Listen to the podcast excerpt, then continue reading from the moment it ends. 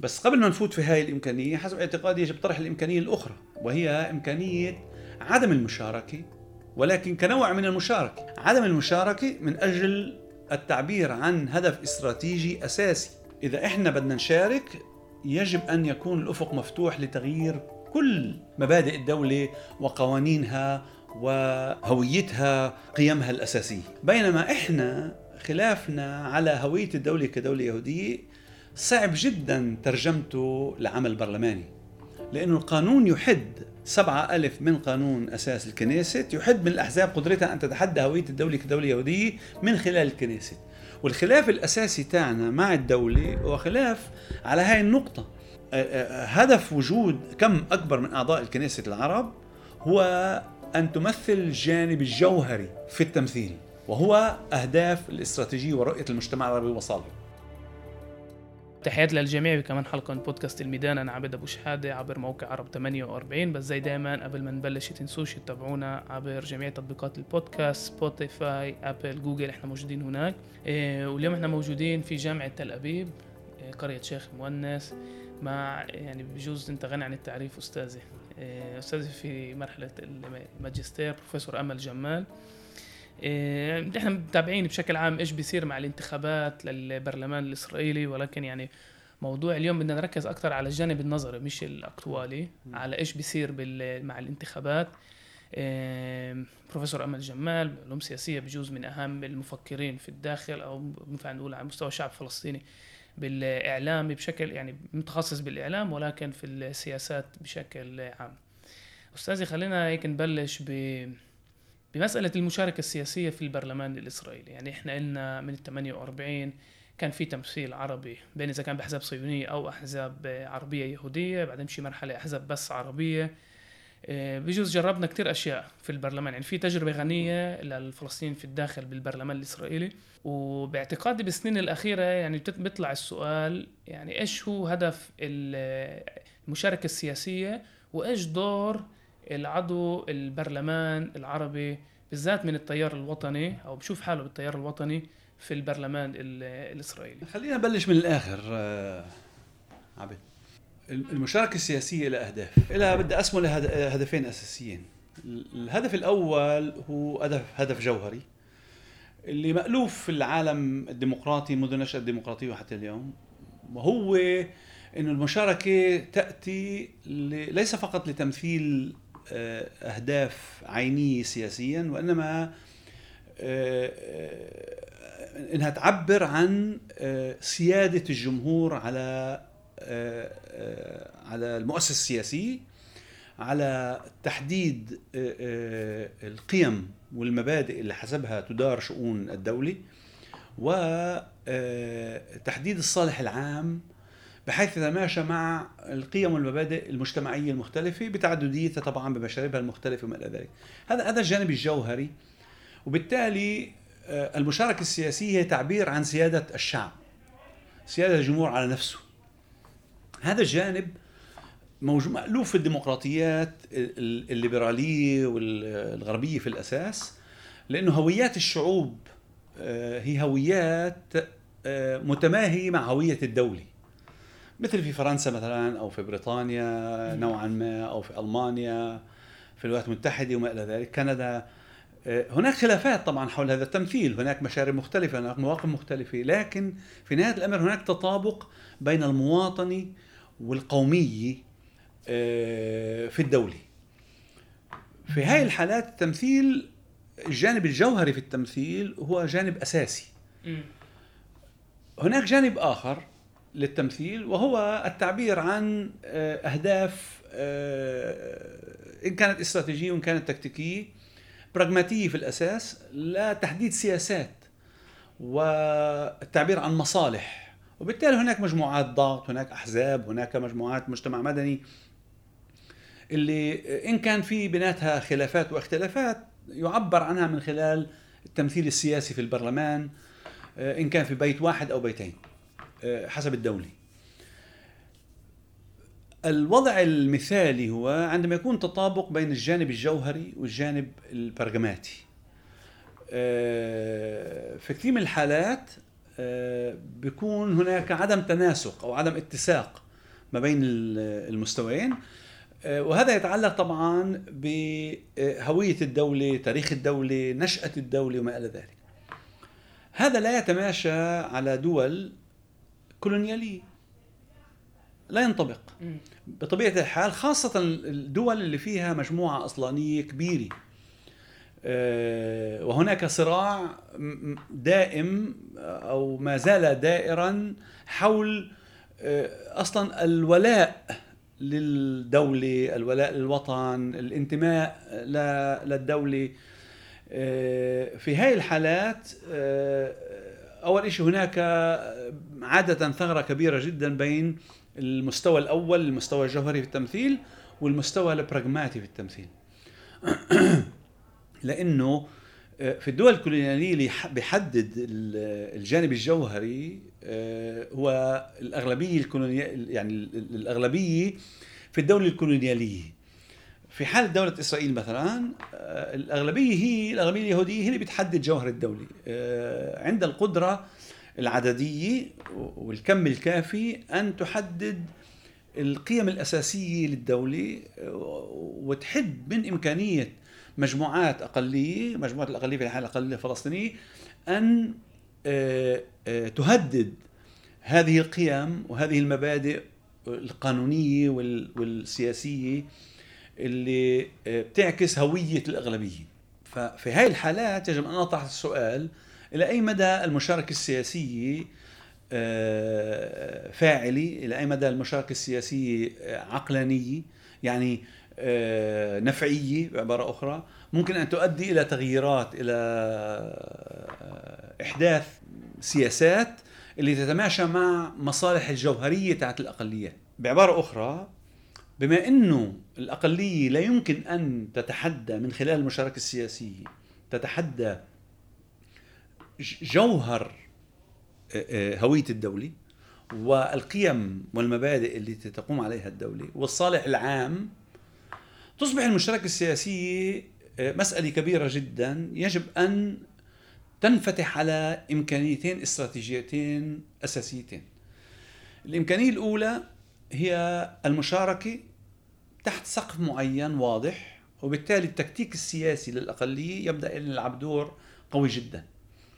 بس قبل ما نفوت في هاي الإمكانية، حسب اعتقادي يجب طرح الإمكانية الأخرى، وهي إمكانية عدم المشاركة، ولكن كنوع من المشاركة، يعني عدم المشاركة من أجل التعبير عن هدف استراتيجي أساسي ادعاؤه الجذري هو إنه مدام إحنا مش شركاء في السيادة، مدام إحنا مش شركاء في تحديد الصالح العام وفي هوية الدولة وقواعدها ومبادئها التي تنعكس في القانون، مشاركتنا يجب أن تكون بناء على مصالح مصالحنا الواضحة، مصالح الأقلية الواضحة. يعني في حالتنا الخاصة إنه مدام إحنا بس فتحنا الأفق على إمكانية المشاركة، حددنا قدرتنا على التأثير الاستراتيجي على إحداث تغيير كبير جدا في المؤسسة. لو أنه نطرح جدلا، لو أنه الإمكانية الاستراتيجية لعدم المشاركة كنوع من المشاركة مفتوحة، لكان عندنا فتحنا الأفق على إمكانيتين.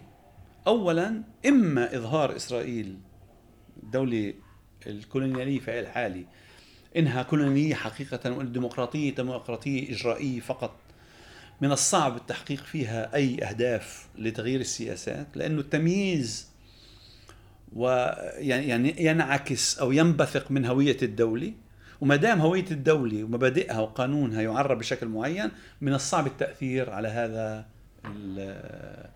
على هذا على هذه الهوية. وبالتالي المقاطعة تعني وضع شروط جديدة للمشاركة، إنه إذا إحنا بدنا نشارك يجب أن يكون الأفق مفتوح لتغيير كل مبادئ الدولة وقوانينها وهويتها وقيمها الأساسية. لكن من أجل أن هذا يحدث يجب أن يكون توافق عند النخب السياسية والاجتماعية عند الأقلية عند الأقليات بشكل عام. يعني نأخذ نبعد شوي، مثلا المشاركة الكردية في تركيا، م. أي مشاركة كردية للأكراد في تركيا يعزز هوية الدولة التركية على حساب المواطنة الجوهرية اللي حكينا عنها سابقا. نفس الشيء في إسرائيل، أي مشاركة سياسية تحت سقف الاستثنائي لهوية الدولة كدولة يهودية أو محدوديات القانونية اللي بتحد من إمكانية تحدي هوية الدولة كدولة يهودية، بشكل أوتوماتيكي بحد من إمكانية التأثير على المشاركة السياسية. وإنما بالعكس، المشاركة السياسية تحت هذا السقف هذا يعني شرعنة هوية الدولة وتقبلها وما إلى ذلك. هذا لا يعني عدم المشاركة بتاتا، هذا يعني إنه المشاركة يمكن أن تكون براغماتية وأن يكون تقاسم وظائفي في الأداء السياسي لهذه الأقلية، بحيث إنه المشاركة في البرلمان هي تحت سقف معين لا يهدف إلى تغيير جوهر الدولة، لأن الدولة وضعت قوانين تحد من إمكانية الأحزاب المشاركة في الانتخابات أن تقوم بهذا بهذا الهدف. فبالتالي دخول البرلمان يصبح له سقف مختلف وتوقعات مختلفة، لا يعني التخلي بتاتا عن الجانب الأيديولوجي، لا يعني التخلي بتاتا عن الرؤية الاستراتيجية للدولة، ولكن بما أنه القانون يحد من تحدي هوية الدولة، وبما أنه هوية الدولة هو الذي يؤدي إلى التمييز ويؤدي إلى الاستثناء استثناء الأقليات وتهميشها وما إلى ذلك، هذا الموضوع بما أنه محدود قانونيا بصير صعب جدا أن تقوم الأحزاب بتحديه بشكل واضح. فبالتالي الأحزاب يجب أن تضع أهداف استراتيجية سياسية من خلال داخل هذا السقف. هذا يعني بأنه، وحكينا عن توزيع الوظائف، هذا يعني أنه القيام بتحدي الأيديولوجي للدولة وهويتها ومبادئها الأساسية ممكن أن تقوم بها مؤسسات سياسية خارج البرلمان، مجتمع مدني، مؤسسات شعبية وما إلى ذلك. هذه وظيفتها الأساسية، أن يكون هناك حراك على مستوى تأثير لإظهار التناقض ما بين وجود الأقلية وبين هوية الدولة، حقوق الأقلية وهوية الدولة. هذا هذا تقاسم وظائفي، يعني هذا ناتج عن تقاسم وظائفي. فبالتالي لما نحن نتحدث عن المشاركة السياسية في البرلمان تحت السقف الذي تحدثنا عنه، ساعتها يجب أن نطرح تساؤل: ما هو هذا السقف وكيف يمكن استغلاله بالشكل الأقصى من أجل تحقيق أهداف معينة؟ فدعنا نتحدث عن هذا الموضوع، يعني نحكي عن هذا الموضوع، إنه عندنا أحزاب في حالتنا الخاصة، عندنا أحزاب تشترك في في في البرلمان، بالتالي شو الأهداف الأساسية تاعك؟ أستاذي، من هاي المداخلة بفهم منك عدة شغلات. يعني أنت عمليا بتقول يعني إذا هلا بدي أعمل زوم إن المشهد السياسي عند الفلسطينيين في الداخل، إن أولا إذا بدنا نفوت إذا بدنا نشارك يعني لابد أن المشاركة تكون لتغيير سياسات، إنه في رؤية استراتيجية تغيير كيف الدولة كمنظومة كمؤسسة بتتعامل مع السكان الأصليين. وبالتأكيد يعني هذا بينفعش يزبط لما في عنا ثلاث أحزاب أو أربع أحزاب اللي مش متفقين بين بعض على هاي المسألة. يعني هاي إيش دورنا بالبرلمان، وبالأخص يعني بما إنه لأول مرة بفوت حزب عربي عريق، يعني مش حزب أو مش عربي في داخل حزب صهيوني، حزب عربي عريق عنده مؤسساته الحركة الإسلامية، القائمة الموحدة للائتلاف، وبتشارك بجلسات الحكومة. وبصف النقاش ما بين الأحزاب محور حول الميزانيات، مين قدر يأثر على خطة تسعة اثنين اثنين، إيش مين جاب أي برنامج، وكمان في خلافات شخصية بينهم على الإنجازات نفسها. والشغلة الثانية اللي بفهمها منك إنه أنت بتتخيل، وصلحني إذا أنا غلطان، إنه المشاركة السياسية للفلسطينيين بالداخل تشبه المشاركة السياسية للمتدينين اليهود مع الأرثوذكس جوز الخريديم، اللي فيه هناك مؤسسة اسمها بالعبري المؤسسة لتائيم، اللي عمليا بتطرح الاستراتيجية الرؤية كيف هم بيشوفوا المشاركة السياسية، شروط المشاركة السياسية. هم كمان بينفوا إنه الدولة تكون دولة علمانية، من ناحيتهم لازم تكون دولة دولة خلخاء يهودية، ولكن عندهم أهداف واضحة وبيمشوا. يعني حتى أي قائد سياسي مش مهم قديش عنده قوة وكاريزما وناس متبعة معه، بس بالآخر بده يرجع ياخد موافقتهم. وحكيت شغلة كتير مهمة، يعني هي نقد على إشي كتير عام، النخب السياسية.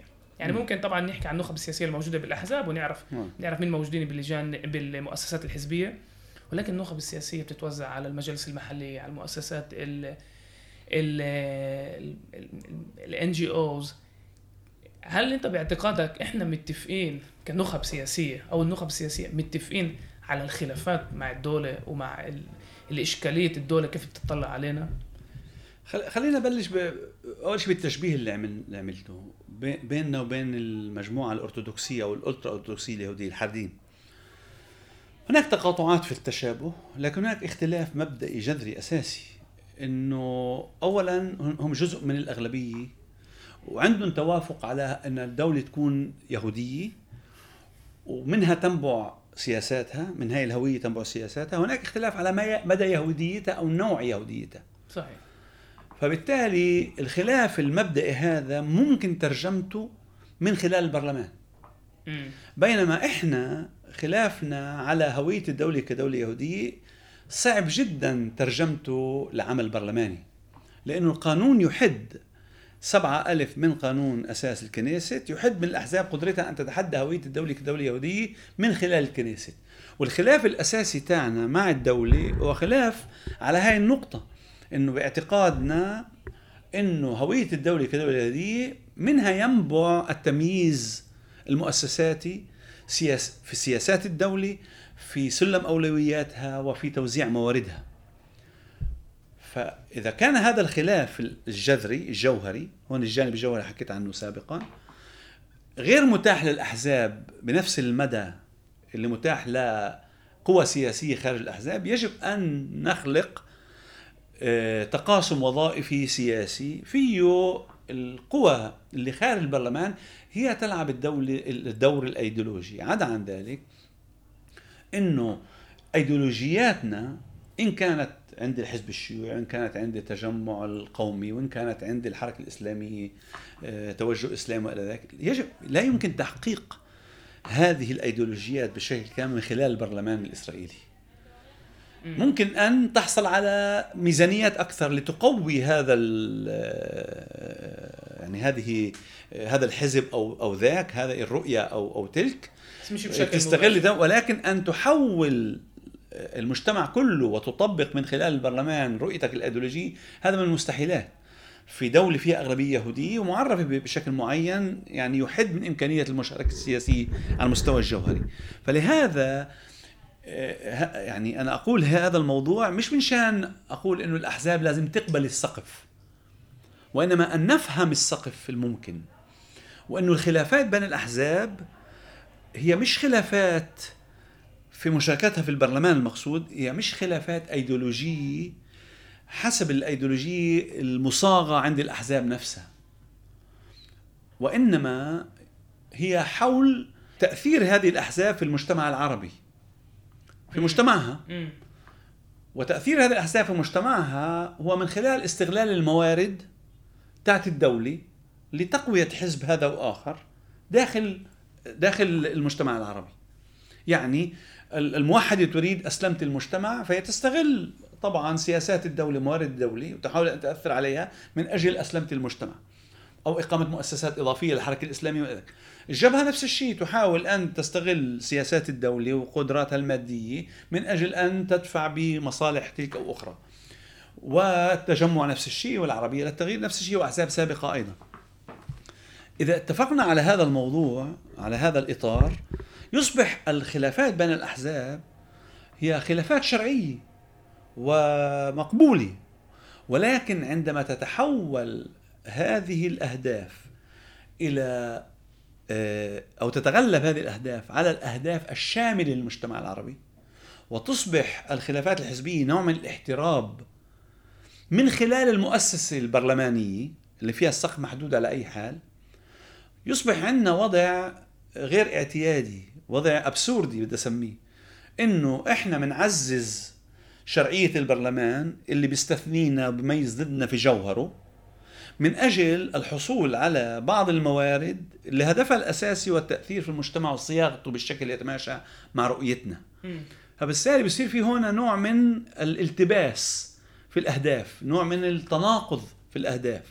عشان أنا بقول إنه المسؤولية الكبرى، وأنت ذكرت النخب، المسؤولية الكبرى للنخب هي الحديث إلى الشارع والتحدث إلى المجتمع العربي بشكل شفاف وصريح حول أهداف المشاركة السياسية، والعمل إن المشاركة السياسية حتى وإن كانت بوحدة أو كانت من خلال أحزاب مختلفة هي من أجل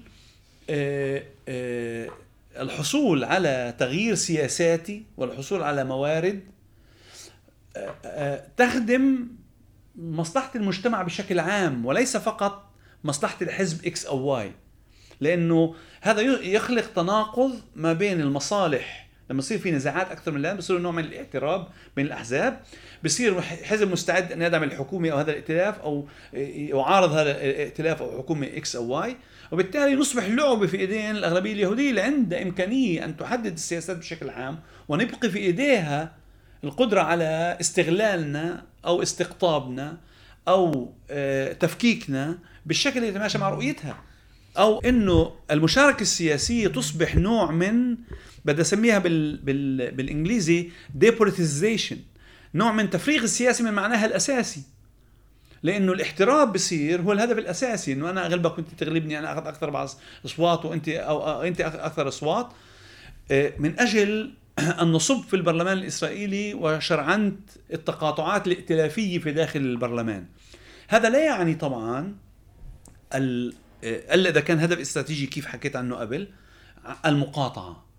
المشاركة السياسية يجب أن يكون لها هدفين أساسيات، هدف أول هو تغيير جذري في سياسات الدولة اتجاه الأقلية، وبالتالي الوحدة هون هي ليس وحدة رومانسية، يعني المجتمع العربي يريد من من النخب السياسية أن تتوحد ليس من باب الرومانسية، ليس من باب الوحدة العربية تاع سنوات الستينات، وإنما من خلال إنه ترجمة القدرة إلى قدرة سياسية فاعلة في اتجاه واحد.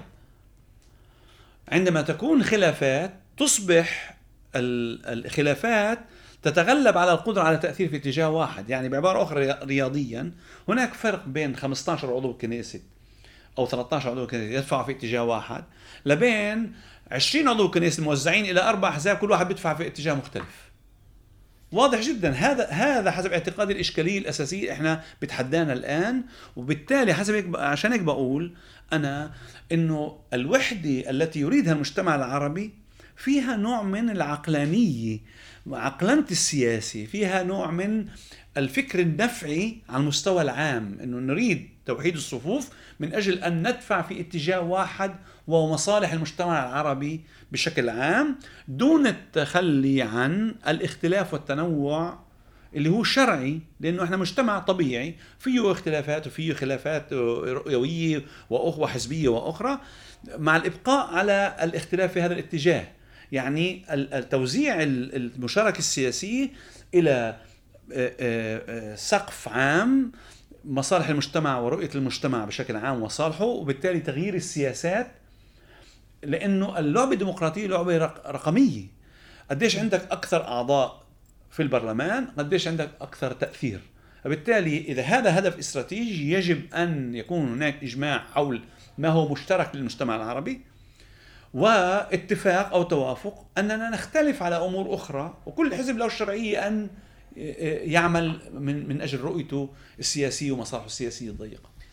أستاذي باللي أنت بتطرحه يعني في عدة أسئلة، منها إنه هل ممكن يكون حزب سياسي عربي له قوة وله مؤسسات خارج البرلمان، وهل دولة إسرائيل بتسمح لهيك حزب يكون؟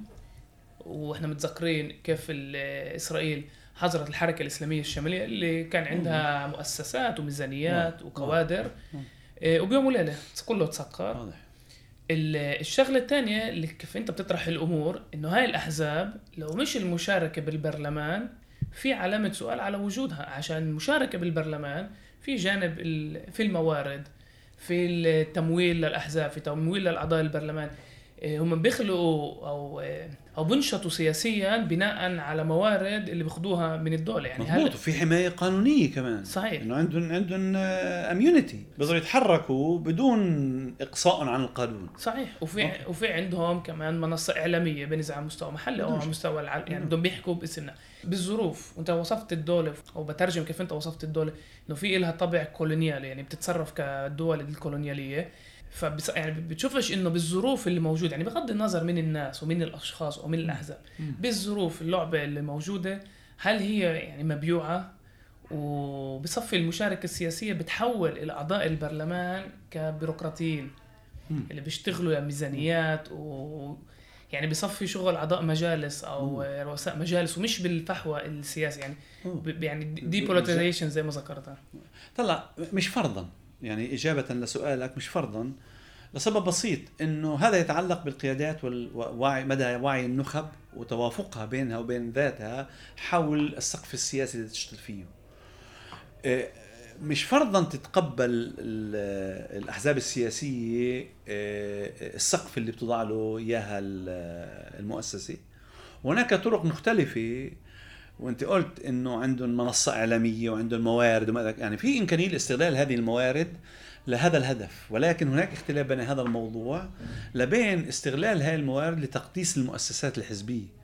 عندنا اصبحت المؤسسات الحزبيه وكأنها مقدسه، وكأنه يعني مؤتمر الحزب خلص وكأنه هو شيء مقدس، وهو هو هو هو, هو السيد على شؤون الحزب وممثليه في البرلمان، وبالتالي له له أولوية في الاعتبارات. أنا حسب اعتقادي يعني واضح إنه إحنا بحاجة لأحزاب، وإحنا بحاجة لحركات سياسية، وإحنا بحاجة لمؤسسات، وإحنا الأوائل اللي بحاجة لهذا الموضوع. ولكن عندما تتحول الآلية إلى إلى الهدف الاستراتيجي، هذا بصير فيهم مغالطة، بصير في قراءة غير صحيحة للواقع.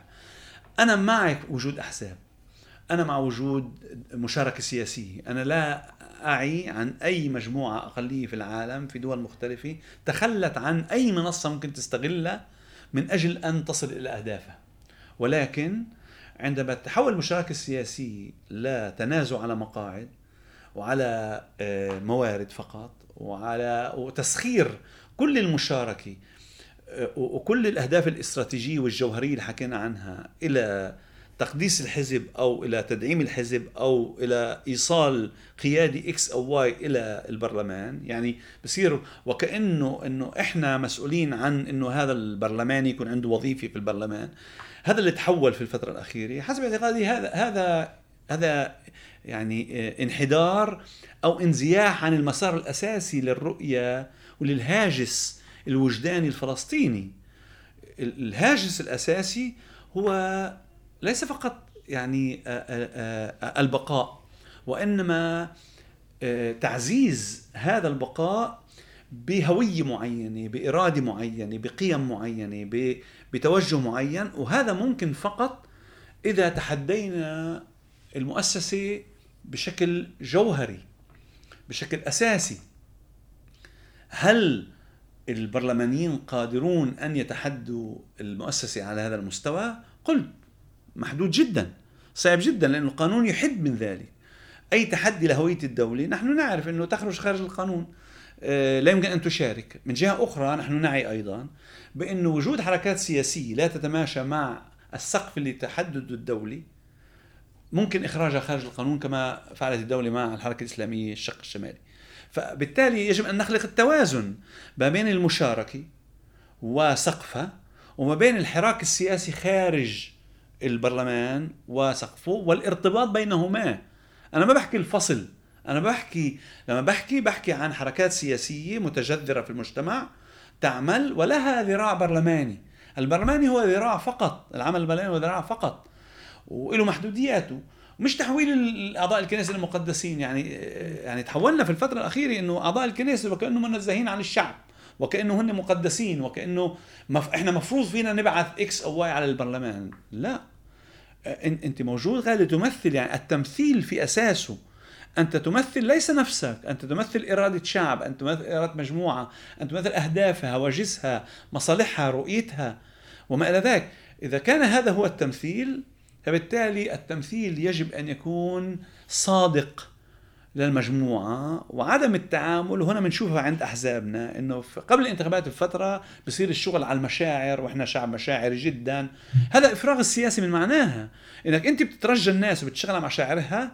هذا استغلال وهذا انتهازية تناقض الهدف الأساسي من التمثيل، إنك أنت موجود غاد ليس مشان تبتزني مشاعريا، وإنما مشان أن تمثلني بشكل حقيقي في البرلمان بشكل واضح وشفاف، وأن يعني تولي الأهداف الاستراتيجية والمصالح العامة على المصالح الضيقة.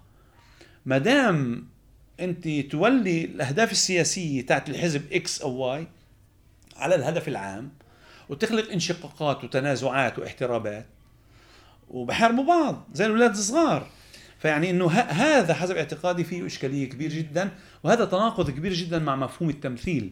لانه التمثيل، بس جمله اخيره، التمثيل له طابع اه وصفي، يعني احنا بدنا ممثلين عرب عننا، بدنا اعضاء كنيسه عرب بدون شك يكونوا ممثلين لنا، بس له جانب جوهري انه بدي تمثلني مش لانك عربي، لانك كمان بتمثل هواجسي وتمثل اهوائي وتمثل اهدافي وتمثل رؤيتي وتمثل ايديولوجيتي وما الى ذلك. اذا اصبح الاشي وصفي، يعني مجرد او كنيسة عربي، مش هذا الهدف. هدف وجود كم اكبر من اعضاء الكنيسة العرب هو ان تمثل الجانب الجوهري في التمثيل، وهو اهداف الاستراتيجية ورؤية المجتمع العربي وصالحه.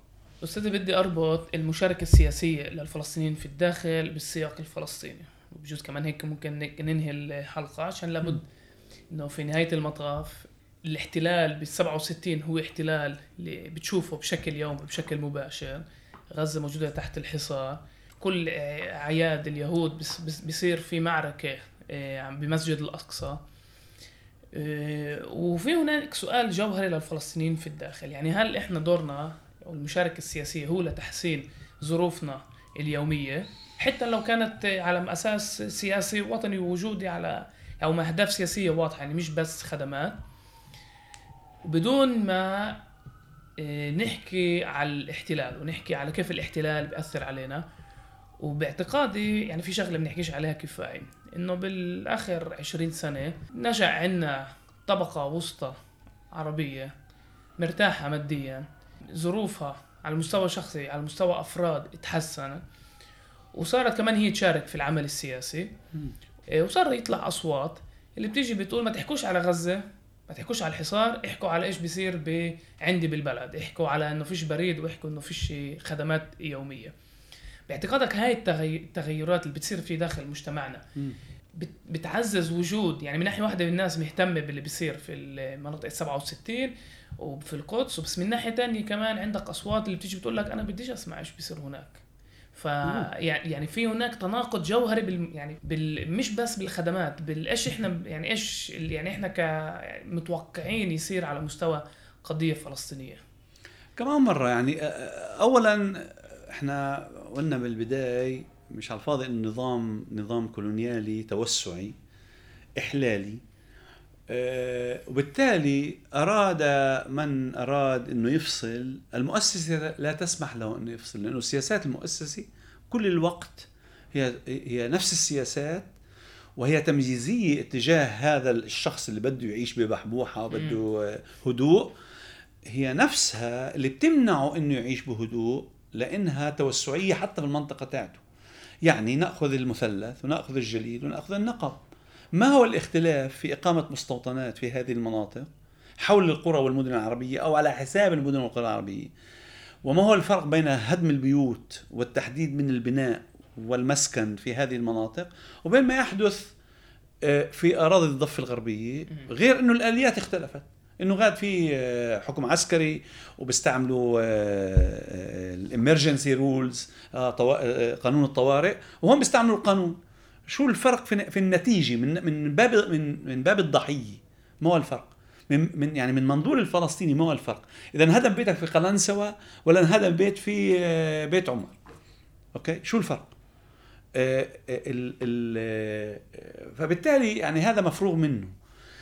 أنا بفهم أصحاب أو أبناء وبنات الطبقة الوسطى اللي بيقولوا إنه إحنا تعزيز مكانتنا وقدراتنا كأفراد يمكن أن تعزز قدرتنا كمجموعة، لأنه المجموعة مركبة من أفراد بدون شك، أنا أفهم ذلك، ولكن بدون تغليب الفكر النيوليبرالي الاستهلاكي والاقتصادي هذا على أنه لا يمكن نزع هويتك من الواقع السياسي، لأنه المؤسسة نفسها لا تنزع الهوية عن الواقع السياسي، المؤسسة نفسها تعمل بناء على انتماءات وعلى هويات، وتفكك المجموعة الأخرى المجموعة الفلسطينية بناء على هوياتها، هي تحافظ على هويتها كمجموعة واحدة وتفكك هوياتك أنت. فبالتالي عندما يتحدث هذا الشخص عن هذا الموضوع إنه بدناش نتحدث عن غزة عن ضفة، بكرة كمان بيصير إنه بدناش نتحدث عن المثلث، بدناش نتحدث عن الجليل، بدناش نتحدث عن النقب، يا خلينا النقب، بدناش نتحدث عن الفحم إحنا في باقة، وبدنا نتحدث عن باقة إحنا في جهاد، وبدنا نتحدث عن شفاعمرو إحنا في الناصرة. يعني هذا العقلية التفكيكية هي عقلية كولونيالية وهي هدف استراتيجي، هدفه إضعاف وسحب السياسي الجانب السياسي من من هوية الآخر، من هوية ال ال الأصلاني الفلسطيني في الحالة. فيعني هذا مفروغ منه. عشان هيك أنا بقول لما إحنا نحكي عن تقاسم وظائفي في العمل السياسي هذا بيعني وعي ورؤية إنه بدون شك لا يمكن لكلنا نقوم بنفس الوظائف كل الوقت، لا يمكن لكلنا نقوم ب ب بنفس العمل السياسي في كل الأطر المتاحة. عشان هيك في سلطات محلية لها وظائف، هناك في برلمان له وظائف، هناك مجتمع مدني له وظائف، هناك أحزاب له وظائف، هناك نخب مثقفة لها وظائف. هذا التقاسم الطبيعي للوظائف واضح جدا أنه على القيادات السياسية أن تحولوا إلى نمط عمل استراتيجي ورؤية استراتيجية. وما نقص الموحدة مثلا المشتركة في انتخابات ألفين وخمسة عشر وألفين وتسعة عشر انتخابات الثانية ألفين وتسعة عشر هو الرؤية الاستراتيجية الموحدة، هذا اللي أدى المشتركة، هذا اللي أدى إلى تفكك المشتركة، إنه التنازع الحزبي بدون وجود سقف استراتيجي مشترك متفق عليه أدى إلى تفكيكها.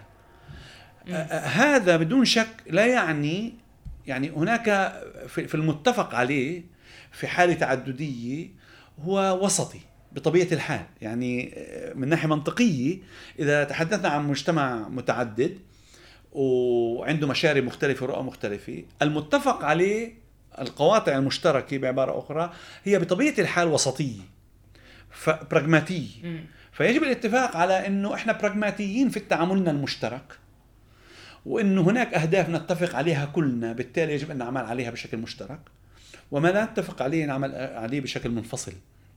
هذا التقاسم الوظائفي غير موجود عند نخبنا، غير موجود عند قياداتنا للأسف الشديد على كل الأحزاب. أنا بحكي إنه هذا الوعي غير موجود في تب... في طبعا تباينات بين الأحزاب المختلفة وما إلى ذلك، ولكن بشكل عام هذا النوع من الهندسة الاجتماعية بحاجة لوعي سياسي، ب... ب... ل... للترفع عن الإيجوئزم الحزبي والإيجوئزم الفردي، وإنه إحنا نتحول من أفراد التي تريد لنا المجموعة أن نكون أفراد ونجاحات شخصية وما إلى ذلك وبالتالي متفرقين، إلى مجموعة مركبة من أفراد ولكن إلها جانب مجتمعي عام، وخاصة إحنا كنا مجتمع محافظ بنيته الاجتماعية. وهون التناقض، إنه بنيتنا الاجتماعية الثقافية هي يعني حمائلية مجموعاتية عشائرية وبدنا ننجح كأفراد، فيعني هذا التناقض موجود في مجتمعنا. يجب أيضا أن يعني نحاول أن نخلق التوازن بين المركبين، إنه إحنا بدنا نكون مجتمع مركب من عوائل وحمائل وعشائر وما إلى ذلك، ولكن عدم تسييسها بحيث تقضي على السقف المشترك، تخدم المؤسسة في خلق التناقضات الداخلية وإحلال المجتمع، تأتي على حساب حرية الأفراد. يعني بعبارة أخرى عندما تأتي على حساب حرية الأفراد هذا العمل الحمائلي ما هو موجود الآن، هذا يفرغ العمل السياسي من معناه وهذا يفرغ الأوتونوميا أو الحرية الفردية من معناه. فبالتالي يعني النخب السياسية والأحزاب يجب أن تحاول أن تكرس البنية الاجتماعية، لأنه إحنا مش جايين من السويد وصعب جدا نجيب حالنا من السويد. إحنا بدنا نشتغل الآليات الاجتماعية الموجودة ونرتقي بها إلى أكثر أداء فاعل ومؤثر مقابل المؤسسة اللي تريد العكس، أن تفككنا وأن تقلل من تأثيرنا السياسي. فبالتالي إذا أردنا أن نط... يعني ننظر للواقع السياسي تاعنا، حسب اعتقادي عملية التفكيك الجاري وعملية الاحتراب الجاري لصالح أحزاب عينية ورؤى أيديولوجية عينية بعيدة عن كل البعد عن الهدف الاستراتيجي الأساسي، وهو العمل البرلماني والمشاركة من أجل وضع فرض حالنا على المؤسسة، خاصة في الظروف التاريخية اللي احنا موجودين فيها. الظرف التاريخي هو ظرف محدد، يعني contingency بنسميها في في في اللغة العلمية، انه احنا عم نحكي عن ظرف تاريخي فيه انشطار اساسي في المؤسسة السياسية الإسرائيلية بين وسط يسار ووسط يمين، والغالبية هي لمن يدافع عنه المجتمع العربي، من يأتلف معاه المجتمع العربي. بالتالي الوحدة تاعتنا ممكن ان تؤدي الى من من يصبح من يتولى السلطة في إسرائيل. لما إحنا نتوزع بصير في انتهازية من قبل هذه المعسكرات على حسابنا إحنا، على حسب قدرتنا، على حسب شرعيتنا السياسية. فبالتالي يعني إحنا مش عم نستغل الظرف السياسي. تخيل إن هناك مشتركة أو آلية أخرى، مشتركة غير مقدسة كمان، آلية أخرى اللي فيها خمسة عشر عضو كنيسة في حالة فيها انشطار الحالي، وتأتي هذه المجموعة خمسة عشر عضو كنيسة وبرشحوا كفة كفة معينة مع قدرة على فرض إرادتهم على هذا الواقع السياسي. للأسف الشديد غير موجود، إحنا مش واعين للظرف السياسي، وهذا هذا الظرف ممكن أن يتغيب بعد ثلاث سنين أو أربع سنين، بعد ما يروح نتنياهو من الساحة ممكن يتلاشى كل هذا الظرف. إحنا عم نحترب بيننا لبين بعض وعم نختلف مين الأول ومين الثاني ومين الربع ومين النص في ظرف تاريخي يمكن أن لا يعيد نفسه. حاجة لبيد إلنا، معسكر لبيد إلنا قاطعة ويمكن أن لا تعود بعد سنتين وبعد ثلاثة وبعد أربعة كما كنا سابقا. يعني كل ما احتد احتدت الحاجة تاعت معسكرات السياسية الإسرائيلية إلنا، إحنا عم نضوع. هذا سؤال جوهري باعتقادي اللي صار مع غانتس مع قضية التوصية و... ورفضه للتوصية لما مع الخمسة عشر مقعد في حينه خمسة عشر أو ثلاثة عشر آسف. الرسالة السياسية كانت وترجمناها إحنا ككوادر في الأحزاب إنه في نهاية المطاف إذا إحنا خمسة عشر عضو أو عندنا خمسة عشر عضو برلمان في مية وخمسة ضدنا. اوكي، هذا اول شيء مش مش مش مضبوط. ثاني شيء احنا تعلمنا في المدرسه عن تيمور لانك لما قعد قبل النمله وطلعت مره ومرتين وثلاثه واربعه وخمسه، وبالتالي رجع الحرب ونجح. فيعني احنا جربنا مره واحده، واضح مش دائما لما تضرب الطينه في الحيط بتع... بتلزق. يعني احنا قلنا خلاص اسا يعني حولناها الى ادلجناها، هذا غلط. يعني هناك ظروف سياسيه، احنا بنلعب بالسياسي، في ظروف سياسيه يجب ان نستغلها بالشكل الصح.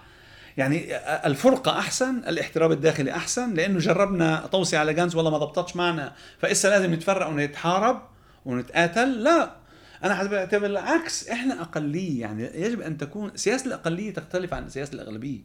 السيادة في إيد الأغلبية اليهودية مضبوط، لكن إحنا نريد أن نخترق هذه السيادة. لا نريد فقط الحصول على فتات هنا وهناك. من أجل تغيير السياسات يجب أن نكون شركاء في السيادة. من أجل أن نكون شركاء في السيادة يجب أن نكون فلسطينيين. فقط كفلسطين ممكن نكون شركاء في السيادة، وإلا على أي أرضية أنت تشترك في السيادة مقابل اليهود على المستوى المواطني؟ المواطنة محدودة قانونيا، فبالتالي قبلت السقف.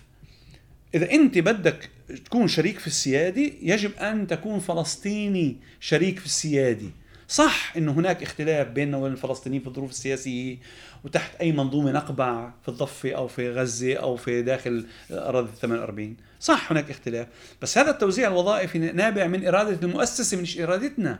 أين إرادتنا السياسية؟ أين وضع استراتيجي للتعامل مع هذه الإرادة المنافية لوجودنا، الإحلالية لوجودنا، التي تستغل الفرقة والتنازع الداخلي من أجل إحقاق نفسها أكثر وأكثر ووضعنا تحت سقفها. بالتالي المشاركة لمجموعات ضئيلة في العمل السياسي تصبح نوع من شرعنة السيادة اليهودية، تقبل السياسي السيادة اليهودية، يعني أنه نعمل فقط على الجانب المواطني في الياء، يعني أنه تقبل السقف اللي وضعته المؤسسة قانونيا، وإحنا هذا بدنا نتحداه. فبالتالي ما هي الآليات الأصح لتحدي هذا الموضوع في داخل طبعا بشرعية القانون وما إلى ذلك؟ هناك دايما في السياسة إمكانيات. السؤال كيف توزع القدرات التنظيمية والموارد البشرية والمادية من أجل أن تصل الأهداف الاستراتيجية. هذا غير موجود، هذا هذا التفكير غير موجود. حتى عندما كانت المشتركة مع بعضها لم تكن جلسات حقيقة، مع أنه كان في حديث عن الموضوع لخلق مؤسسات مشتركة للعمل على طواقم وما إلى ذلك، لم يقوم بهذا الموضوع. هذا السبب أدى إلى يعني أدى إلى عدم ثقة والتفكك لاحقا. والمجتمع العربي يعني يتعامل مع هذا السلوك السياسي غير مسؤول بنفس المدى. مش قادرين تتوحدوا، احنا ليش نصوت؟ شرعيتكم مننا. فبالتالي اذا انتم مش قادرين تتوحدوا مع بعض كمجموعه، كلكم سبعة عشرة إحدى عشر اثنا عشر يعني كم واحد، ثلاث اربع قياديين اللي بأثروا احزابهم، مش قادرين تتوحدوا مع بعض او لاهداف استراتيجيه، مش فرضا يعني يصير مزيج، مش فرضا تتلاشى الاحزاب، بس على الاقل الاهداف الاستراتيجيه مش قادرين تتوحدوا مع بعض، فليش ده احنا تبتزونا مشاعريا ونجي نصوت؟ يعني هذا التعامل المجتمع حسب اعتقادي بالانتخابات، يعني في في في العدة الانتخابات الأخيرة هذا شفناه من المجتمع، انه يبدو ان المجتمع اوعى من قياداته في في سلوكه السياسي، وهذا يجب ان يتغير. وهذا ما يعني يضع الأحزاب كلها في خطر، انه حزبين او ثلاثة مشتركين الآن في انتخابات مهددين، كلهم مهددين بعدم مرور نسبة الحسم، مع أنه في نهاية الأمر لو يتوحدوا ويبقوا على تقاطعات معينة مع إبقاء على الاختلاف، ممكن أنه ما كنتش في شك في هذا الموضوع إن نسبة المشاركة السياسية للمجتمع تكون أعلى بكثير وقدرة التأثير تكون أعلى بكثير. أستاذ يعطيك العافية، أنا كل مرة بحكي معاك بتعلم شيء جديد. متأسف كمان تعوقت عليك، بس جد شكرا. وبرأيي يعني احنا ناقصنا بالحيز الإعلامي الجانب النظري، يعني الطاغية الإعلامية للانتخابات بشكل عام ولا النشاط السياسي هو أصبح بس إيش حك إيش هالقيادي في إكس حكى وإيش هداك آه حكى، وبطل في عن جد نقاش نظري على حتى مسألة المشاركة ولا إمتى بدنا كمان نشارك. فشكرا على وقتك وشكرا طبعا شكرا على نشاطك. يعطيك العافية. الله يعافيك. وهي كانت كمان حلقة من بودكاست الميدان، وزي دايما ما تنسوش تتابعونا على جميع تطبيقات البودكاست، سبوتيفاي، جوجل، أبل، إحنا موجودين هناك. إلى اللقاء.